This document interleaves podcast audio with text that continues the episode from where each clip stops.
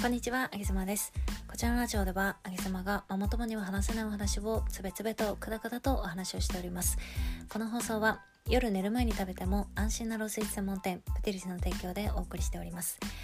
私のプティリスさんの食べ方のおすすめは、えーケーキをまず買いましてですね冷凍でお家に届くんですけれども、まあそのケーキをまず小分けにいたします。で、えー小分けにしたケーキを冷凍庫に一旦入れまして、えー後日誰もいない時にこそこそと一切れずつ食べていく。だいたい1ヶ月ぐらいかけて、まあ、ケーキとかチョコレートを全て食べるみたいなそんな感じの毎日をこそこそと送っております。今日は、えー本を書くことは自己肯定感をめちゃくちゃ高めてくれるよっていうお話をこれはもう体感ベースのお話なんですけれどもしたいと思います。え私は今 Kindle 本を2年間で100冊出そうと今頑張っておりまして昨年の12月から書き始めました。今現在で267冊ぐらいかな出てるかと思うんですけれどもあのまあねこれぐらい本書いてるといろいろないいことが起こるわけですね。で私は自己肯定感がまあ低い人間なんですよ。でこの話するとちょっとこうネガティブに捉えられることもあるかと思うんですけど、えー私の中では非常にポジティブな低自己肯定感と思っております。なんでかっていうとあのそもそもね私が自己肯定感がないって思っていることはどういうことかっていうとあの急な仕事を、えーそれぐらいのスピードで仕上げられないだろうとか、えーこんなにビッグなことを自分じゃ成し遂げられないだろうとか結構普通にそういうこと思うんですよね。でだから、うん、例えば学生の時に夏休みの宿題とか出るじゃないですか。で周りのお友達はみんな8月30とか31日にガーって徹夜して終わらせるんですけど私はもう数日あと1日2日のリミットの中でえそれぐらいのスピード感を持ってしかも徹夜してまで宿題を終えるっていうのを私はちょっとそこの能力はないって自分でそれを認識してるんですね。だから私は自己肯定感が低いんだけれども非常にポジティブ。このおかげで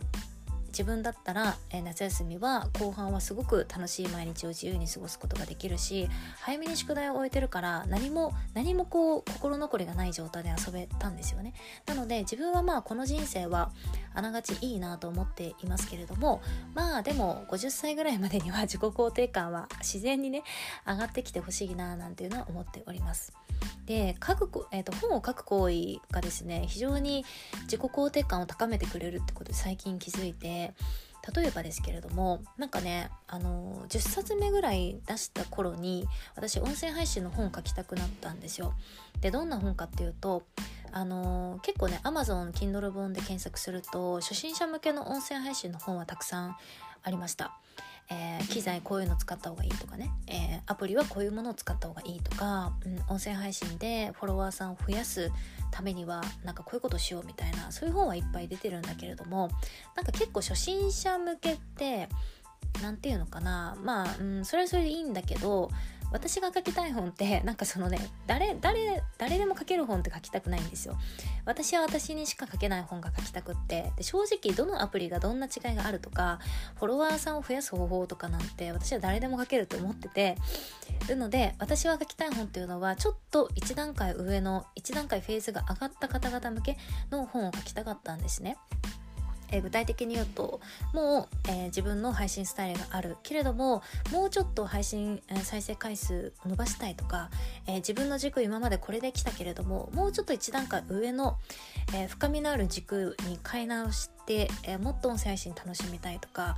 え今まで趣味でやってきたけれども今回はマネタイズに振り切ってみたいとかなんかそういう一段階上の方々に向けた本を書きたくなったんですよね。で、えー数ヶ月前ですよ書き始めたんですけどまあ書けなくって でこんなに熱量高く書き始めたもののまあ書け書けなくってでずっと止まってたんですよね。でそれが、まあ、また数ヶ月経った最近書き始めて原稿原稿だから数ヶ月ぶりにそれ開いたんですけどまあ書けるまあ書けるもうね冒頭からまあ書けるわけですよ。でも多分これって数ヶ月経って私の音声配信がブラッシュアップしたっていうのもあるけれどもそれよりも書く行為に書く行為に自分自身慣れて書く行為のスキルが上がったから多分スラスラ書けるようになったんですよね書き慣れてきたとか多分そこら辺が、えー、上がったんじゃないのかなって自分ではそういうふうに思っています。でスラスラ書いている時にあなんか私過去のを頑張ってきた自分ありがとうってその時思えたんですよねだって数ヶ月前はこの本書けなかったけれども数ヶ月過去の 上妻さんが頑張ってくれたおかげで今日の上妻さんがめちゃくちゃスラスラ書けてるからなんかあ過去の自分ありがとう頑張ったねって私その時初めて自分に言えたんですよね。でなんかそういうことを考えてみると私子供3人いて今一番上の子が、えっと、5歳なんですけどだからみんなまだ文章を書ける年齢ではないんだけれどもでも子供たちがもうちょっと文章を書ける年齢とかになってきたら私 Kindle 本ちょっとお小遣い稼ぎでもいいからやってみなとかって言いたいなっていうふうに思ってですねあのなんでかっていうときっとまあ彼女たちが作り出す活字っていうのは初めはおそらく作文みたいな夏休みの読書感想文みたいなものかもしれないけれどもでもその時に世に出した作品っていうのが仮に誰かの目に留まって1ページ1ページでも読んでいただけたとかもしくは誰にも届かなかったけれども数年後自分で見返してみてなんかこんな文書いてたはははみたいなことを思い返せるってなんかねその過去の自分が作り出した作品って必ずきっと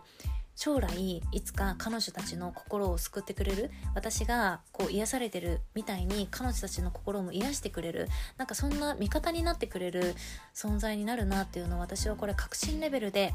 えー、今思っているので子供たちにはちょっと Kindle 本を儲かるよとか言いながらなんかちょっとやらせてみたいな なんていうのは今思っております。なんかね SNS いろいろやってるとインスタとか Twitter とか結局1年前に自分が投稿したものって何か奇跡的なものが巡り合ってこない限りなんかこう上に上がってきたりしないじゃないですか。だから皆さん Twitter でもリツイートして自分で上に上げるでしょ。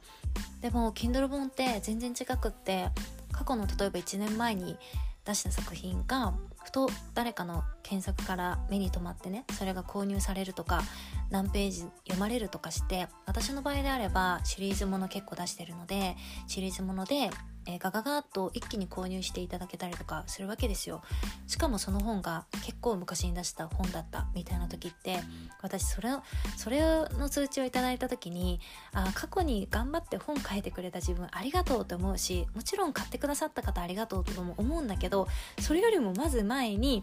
あ過去のあの時なんかもうお正月とか文章書いてた自分よく頑張ったねってなんか自分自身でそれを言えたんですよね。私正直自分でそういう自分で自分を褒める経験っていうのが人生で本当になかったので、まあ、だから自己肯定感が低いっていうことになると思うんですけど初めて過去の自分をなんか過去の自分にありがとうって言えたそんななんかちょっと私からしたらすごく妙な経験をしてあこれがなんか幸せとかこれが幸福感とかそういうことにって言うんだろうなっていうのをすいません。32歳なんですけど、えー、今更気づきました。ただね私みたいな方結構いらっしゃると思うんですね。自分で自分をなかなか認めてあげれないとか頑張ってるんだけど今日頑張ったねって自分で言えない方とかでもそういう方は是非あの SNS は結構、うん、過去のものが掘り起こされることってないんですけど Kindle 本っていうのは強力な Amazon さんがバックアップについてますから何かしらであの広告でね出してくれたりだとか検索で引っ掛けてくれたりだとかするんですよ。なので是非 Amazon さんにあの身を委ねてね、えー、もしちょっと本書いてみようかなとかあの単純に本が読みたいみたいな方は是非あげ妻が今 Kindle 本の Kindle 本作家のアトリエっていう、えー、LINE のオープンチャットをやっております。えー、そこでお待ちしておりますので無料ですのでぜひ皆さんあの入ってこられてなんかねこういう表紙がいいですかどうですかとかそういうこととかちょっとこれ書いてみたんですけど読んでみてくださいみたいなうんそういういろんな皆さん作家さんたちがあのガヤガヤとしておりますので是非ウェルカムでございますどなたでもね入ってみてくださいということで今日は、えー、本を書く活字を世に生み出すっていうことは自分自身をめちゃくちゃ癒してくれるよということをお話しさせていただきました。あげさまでした。